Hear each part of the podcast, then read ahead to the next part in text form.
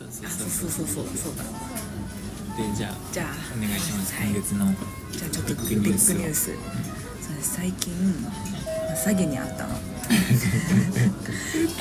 超ビッグだね。結超ビッグで人しかもそうでももう今までも本当に平穏な人生しか送ってこなかったからそのマジでショショック。ビッグショックで。でしかも結構作り込んだなんか集団で運営してる感じのうん詐欺にあったのね。うん。あのだからなんだろう。なんか小さい一人で騙してるみたいな、はいはいはいそういうのじゃなくて、まあ本当に組織的に。そう。でそのそのどういう詐欺かというと、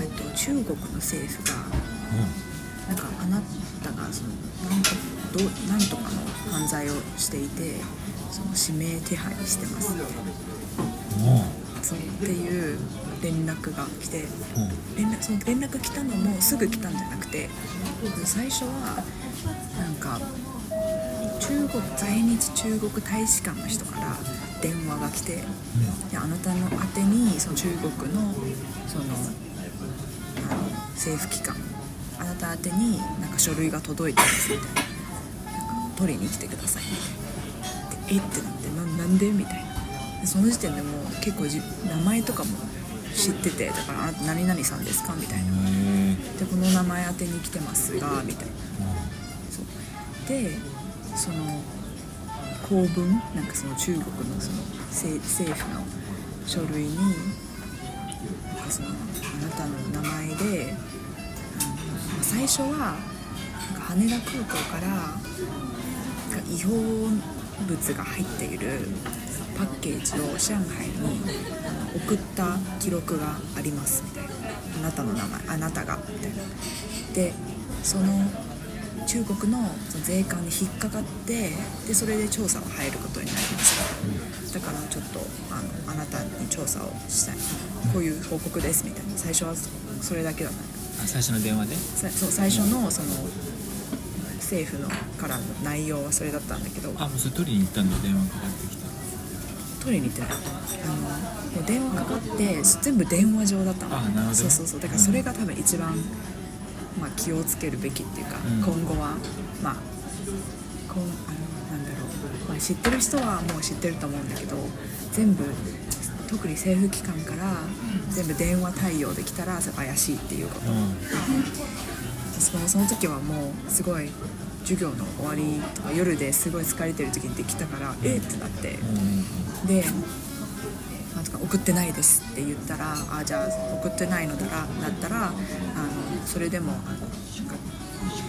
多分誰かがあなたの名義を使ってこういう犯罪行為をしているので警察に言ってほ言った方がいいですよってその案内が来て、でそのなんか日本の警察にこのままそのあの110番であの相談をしてもいいですしなんか私たちの方から大使館から直接電話を回すこともできますがどうですか？みたいな。その時はもうあじゃあお願いしますって感じだったうんから,、うん。うんそのまま回してそしたら、まあ、日本人のなんか警察っぽいちゃんと背景にもなんかザ警察署のなんか落としてるなんか「はいこここちら渋谷区の警察署です」みたいな。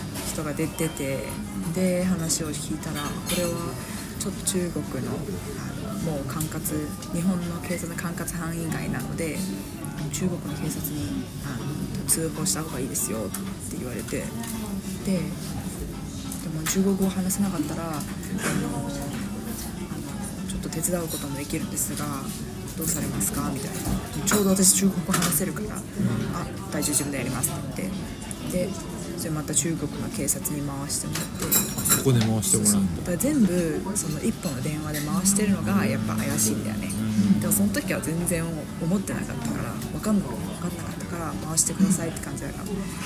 で、まあ、中国の警察みたいな人にが出てでじゃあちょっと記録をして記録しますみたいななってからあのもしもそのじゃあ小野寺さんがやってないのであればちょっとその宣言をしてもらいます。電話上で音声で私はやってないです。でそれをやった後にじゃあこれで以上になりますってなって念のためにあなたの名前を他にちょっと悪用されていないかっていうのをちょっとついでに調べますね。って調べてもら調べてもらったらなんかあなたはこの大きな金融詐欺事件のあの指名手配犯でしたみたいな。うん。あなたはなんかこのあの日本のななんとか銀行の東京丸の内支店で口座を作っ作りましたか？作ってないですってその口座今存在をしていてその口座からあの大規模なその詐欺事件に関わっていることが我々の調査では分かり分かっております。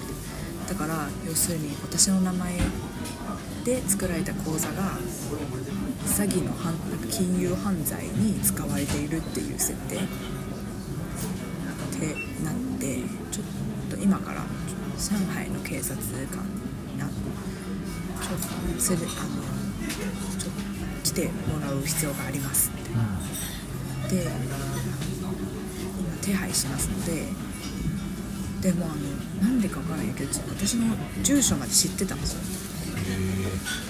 そう。でであの今自宅に戻ってであの今からその国際刑事の手配をするのでそこからあなたを上海に連れ戻しますみたいな、うん。我々の警察署であの調査を受けていただきますみたいな。でなのででえーってなるじゃん。行き行きたくない。行きたくないっていうか。うん。うん。ってなってでまあえっとそれで一回絶望したよね。うんなんか普通の生活なんか変警察中国の警察に連れ連れられるの？みたいな。それいつぐらいの？それが11月。ああまああったね。あったね。うんそうそう。でそそれからもうさちょうどその時もヒロに会ってたから、なんか変なことあったんだよねって言ったじゃん、その時。でもその後にあのなんかその対し対応をしているその相手の警察官もどきの人があなたはちょっと聞いた感じですと多分無実なので、私の方で上の上上官のあの上司の人に相談をしてみます、あなたが日本で調査を受ける受けれるようにちょっと私の方です。あのちょっと聞いてみますみたいな。で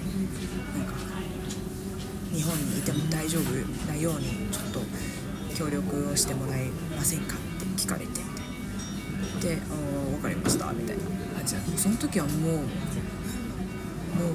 恐怖でしかなか。った、うんそこでもう完全に多分操られてたと思うんだけどでそのお金のに出たお金が出た話もそれから結構1か1ヶ月ぐらい1ヶ月半ぐらい。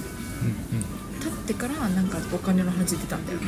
うん。その間ずっと頻繁になんかじゃあ今はこういう調査をするので協力をしてくださいとかすぐしょっちゅう連絡をしててそれ電話で来るの？電話に来たり電話に来る時は今日はちょっと電話をする必要があるので電話してもいいしていいですかみたいなの来るんだけどその他はもう全部 WhatsApp のやり取りで。そう。でだからもう1ヶ月半ぐらいずっとなんかなんか悩まされてて。ね。落ち着かないよね。つかないしもうずっとなんかなんだろう大丈夫かみたいな。わかんないし本当に自分がもしかしたら警察署に連れて行かれる可能性があるっていう恐怖にあったからそれでもうすごい精神的にやられてて。で1ヶ月半ぐらい後にやっとそのお金の話してたんだけどその調査をするのにあのえっ、ー、と、まあ、今まで日本で日本にいる状態で調査していいですよって言われてた？ん？そのこの大きな事件に携わってるあんたみたいな人が他にもいてでなんとその人たちがあのなんか逃げたみたいな。うん。で上の上官の人がすごいあのもう切れてこのやり方じゃダメだって言ってみんなをしょあの上海の我々のせ警察局に連れ戻さないといけないみたいな命令を下しましたので、ん。やっぱり来ていただかないと思って。でも12月ぐらいに来て。えー、ってなって。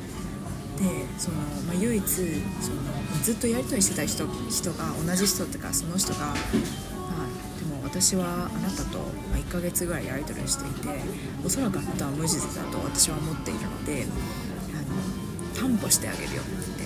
うん。そのもしもこの担保金を払ってくれれば担保してあげるよって言ってで調査もあの早め2週間で終わらせるようにあのあのなんだろう手配するから、あのっていう感じでそれ初めてなんかお金を出し担保金を払って調査であなたが無実だったら戻ってくるんですっていうような話が出たのね。でその時はもう1ヶ月半もずっとこれでずっと毎日流されてもうお金払えれば終わるんだったらもう払う払うって思ったのねそうでも払うその直前になってそのなんか振り込みの先がなんか変な人の名前の振り込み先だったから、うんそれでなんかこれちょっと違うかなと思って。うん。でで最初えっとね2回あったんだけどその振り込む場面が、1回目は払っちゃった。ので、まあ、少額で払ったんだけど次またなんか大きめの金額が来てまた違う理由をつけられて。でその時になんか名前がおかしいなと思って、だから払わなくってでそれでもう終わった。んだけどでもでもやっぱ騙す1回目払っちゃったから騙されて。だからそうしかもずっとそのなんだろう、まあ、全全体的にもうすごい疲れちゃって、ん。で、うん、っていうのがあったのね。そう。だからその後にまあ、全部終わってからでも警察に行ったりなんか自分の、まあ、どうやって私のあの個人情報を入手したのかも分かんないしなんか謎に私のなんかあいあの何個人なんていうの個人えっと like personal ID なんていうの個人情個人個人番号個人番号みたいな。パスポート番号じゃないそうそうパスポートパス番号ポート番号。とかも知知られちゃったから作り変えたり停止したりしてっていう作業がちょっと1ヶ月1月に入っていっぱいあってそうそうそう。っていうのがありました。そう。でまあすごいままず一番のな学びは結構その仕組み的に、あの誰にも話しちゃいけないっていう風にその脅かされてた。んだけどうなんあのその中国の法律的にその今のこの調査中の事件。だからなんかすごい国国家秘密みたいな、大事件でまだ公開されていないので人に話してしちゃうとあのあなたはなんかその妨害罪みたいな。うんちょっと重くなるんでそうそうそうそう。でそれはもう必ずあの懲役5年ですみたいななるので絶対に誰も話してはいけない、で話したかどうかも後ほどあの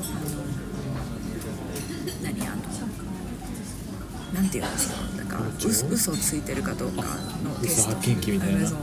のテストを受けてもらいますみたいな誰も話せないじゃんとかもうまんまと騙されてたんだけどでもまあその一番の学びはまあどんなことあっても家族にだけは話していいと思うっていうのがある、それかまあ、身近な人いや一人ぐらいには絶対に話どんな場面で本当に指名手配されてても話した方がいい。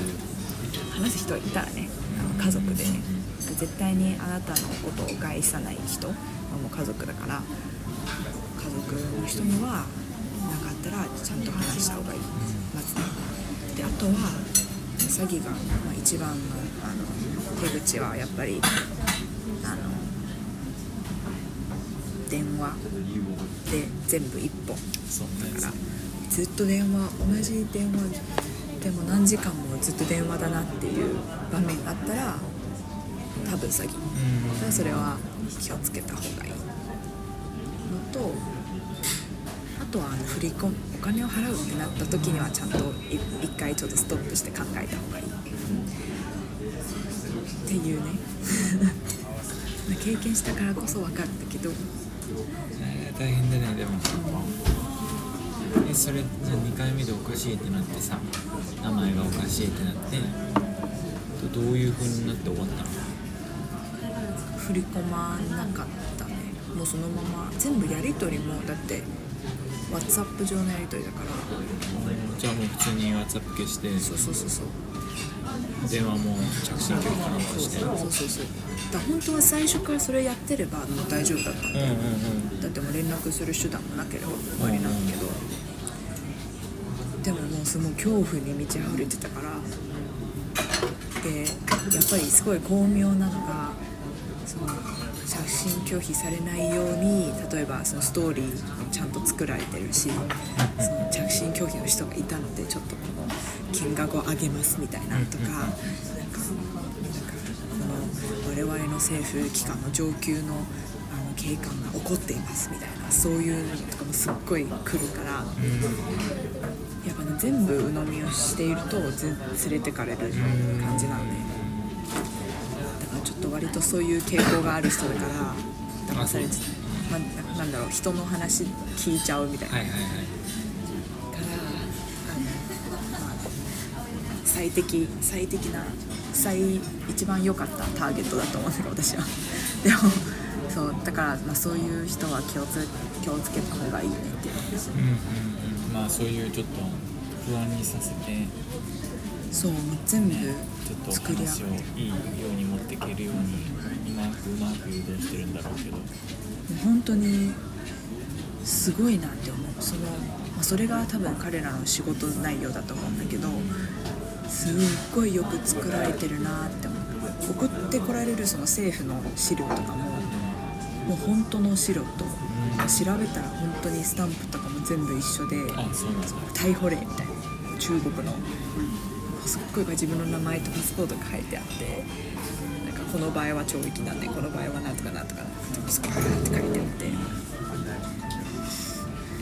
えパスポート番号も向こう知ってたってこといやパスポート番号はなんか言う。確認の時とかに言そう。そうそうそうそう言っちゃった。あの調査なんだろうあのなんなんて言った？被害届みたいなでやっぱり個人確認だ。はいはいはいはい。本人確認が必要ですって言われて。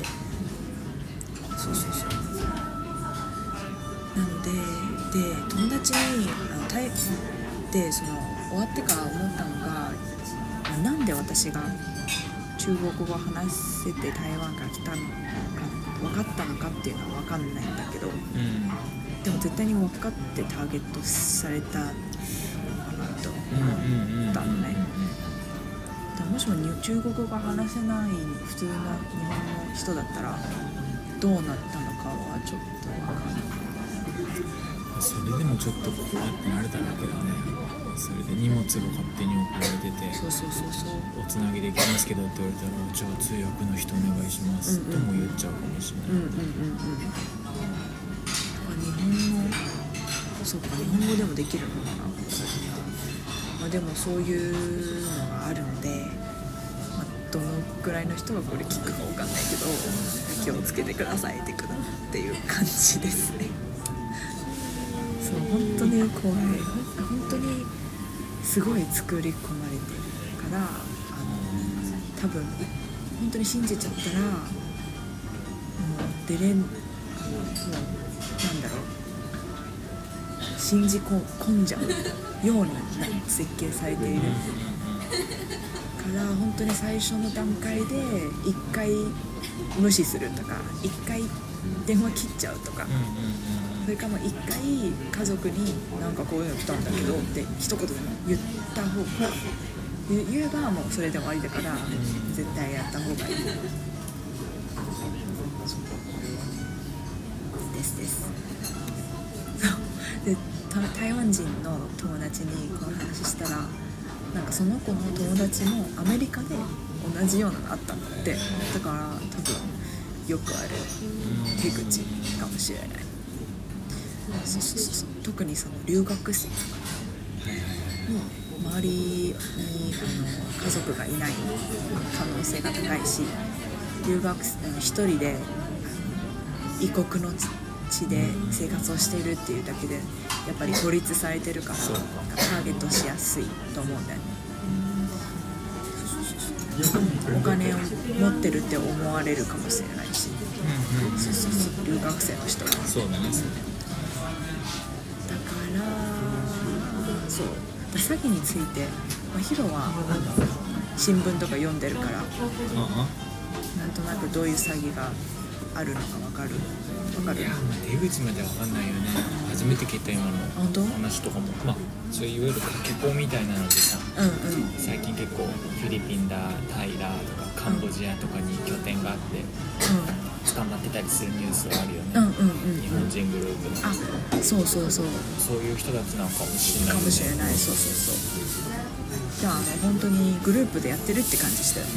う1回のだって流れで5人ぐらい別々な人と接触、ん。話してるから。違う？しかも日本人の人も入ってるし。だから、まあ、1人でやってるっていうのはじゃないってわかる。んもう一つの部屋の中でやってんじゃない？可能性としてあると思う、5人ぐらいがもうテーブルにいて。でもちゃんとねせいあの後ろのその背景音が違うんだよはいはいはい。なんか廊下で話してるみたいな感じもする日もあるし本当後ろに後ろになんだろうオフィスの中っていう感じをする音もあるしだから。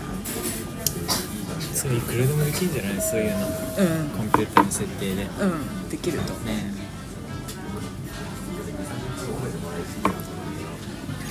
そういうのがあります。まあでも2回目のその大きい金額の前に気づけたのはまあまだ良かったのかもしれないね。そうだね。うんうんうんあとはもうそもそもそうだね。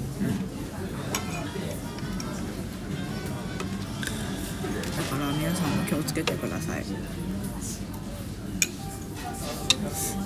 かに。ねビビるよねいきなりそんな。政府から名前言われたらね。そっか向こうは名前知ってた。もんねうん。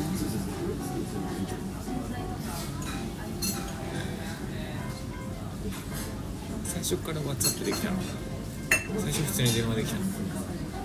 最初は私あんまりあの知らない電話出ないから出てなかったんだけど留守電入れてたの。うん。留留守伝言留守ゆ 遺言じゃない？留守？うん留守言留守電留守電、うん。うん入ってたから留守電だったらさすがに聞くじゃん。う留守電で大使館ですみたいな。来たからええーって慌ててかけ直した。変な番号とかじゃなかったの？03とかじゃなくて。分かんない。13795みたいななんかその常識がなかったかも。どういう電話番号はちょっとやばいなとか。そうかそうどういう電話番号はやばいの？03はやばいの？03は東京都のある電話番号？うん。03から始まるから東京にある電話番号だったら03から大体始まったりとかうん。するだろうけどもう聞いたこともおかしい。8899とかなんかそんな感じだったらちょっと変だなと思うかも。ああでもどうなんだそういうかけ子の作業をする人ってそういう電話番号を使えたりするのかもしれないね。よくわかんないけど。わかんないそうなんかそういう特殊な機関機構あの大使館とかだったらまた違う電話番号なのかなって思ったかもしれない確かにしそれもありえるかもね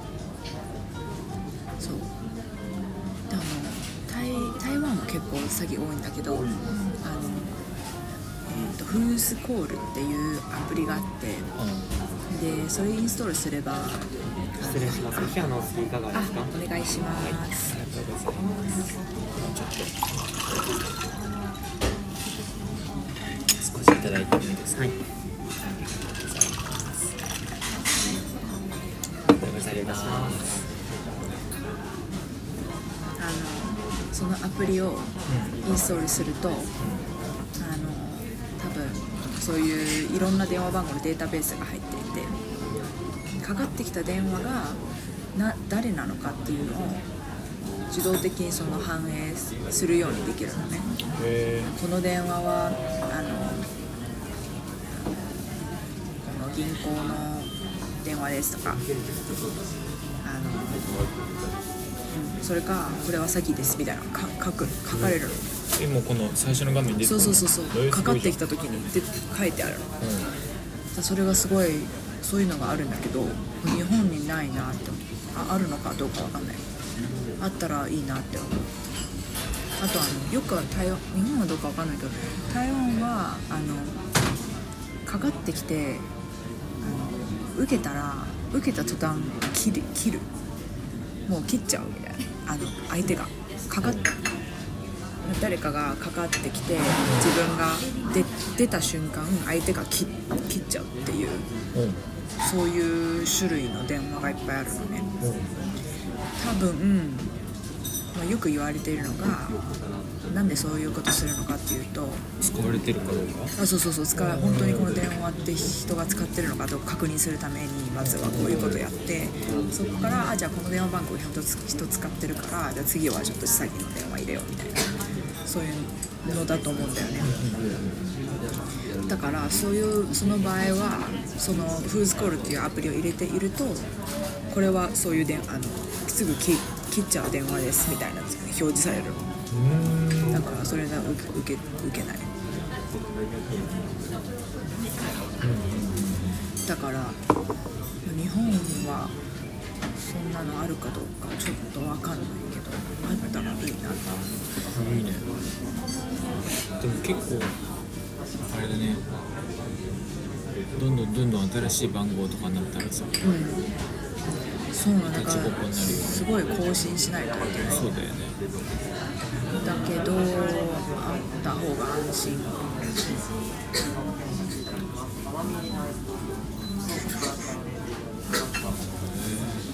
まあそんなしっかり見ずに出ちゃう人とかもいるかもしれないしね。そうそうそうそう。携帯とかだったらまあ表示されるけど。うん、だから基本的に知らない番号はもう取らない方がいいし本当にあのかけあのなんだろう重要な電話だったらあの留守電は入る入ると思うし、まあ、私の場合は留守電入って入ってた。けどね。まあもう一回かかってきたりするだろうしね。そうそうそう本当に重要なことだったら。そうそうそうそう。そうっていうことでした。まさか自分がこの人生の中でこういうことに起きるなんて思ってもなかったね。うん。でも普段やっぱりあのなんだろうテレビもないしあんまり情報が入ってこないから今どういう詐欺があってどういうきどういうふうに気をつけた方がいいのかみたいな。やっぱ警戒心を持ってなかったから、うん。引っかかっちゃったけど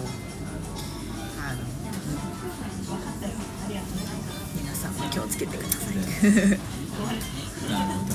知らない電話番号に出ないのと。そう。一回とりあえず無視するっていうのが大事だと思う。電話でこうどんどんどんどんつなげていくのもそう。怪しいサインなんだね。怪しいサイン。そうそうそうそう。であとはまあちょっと周りの人にやっぱ相談した方がいいね、うんうん。なんか変なことあったらね。やっぱ変だもんこんな普通生活してたらこんなの起きないじゃん。だからえってなった時はやっぱ怪しいって思わないといけないよ。ってまあ私の家族には言われましたね。確かだなと。うんうん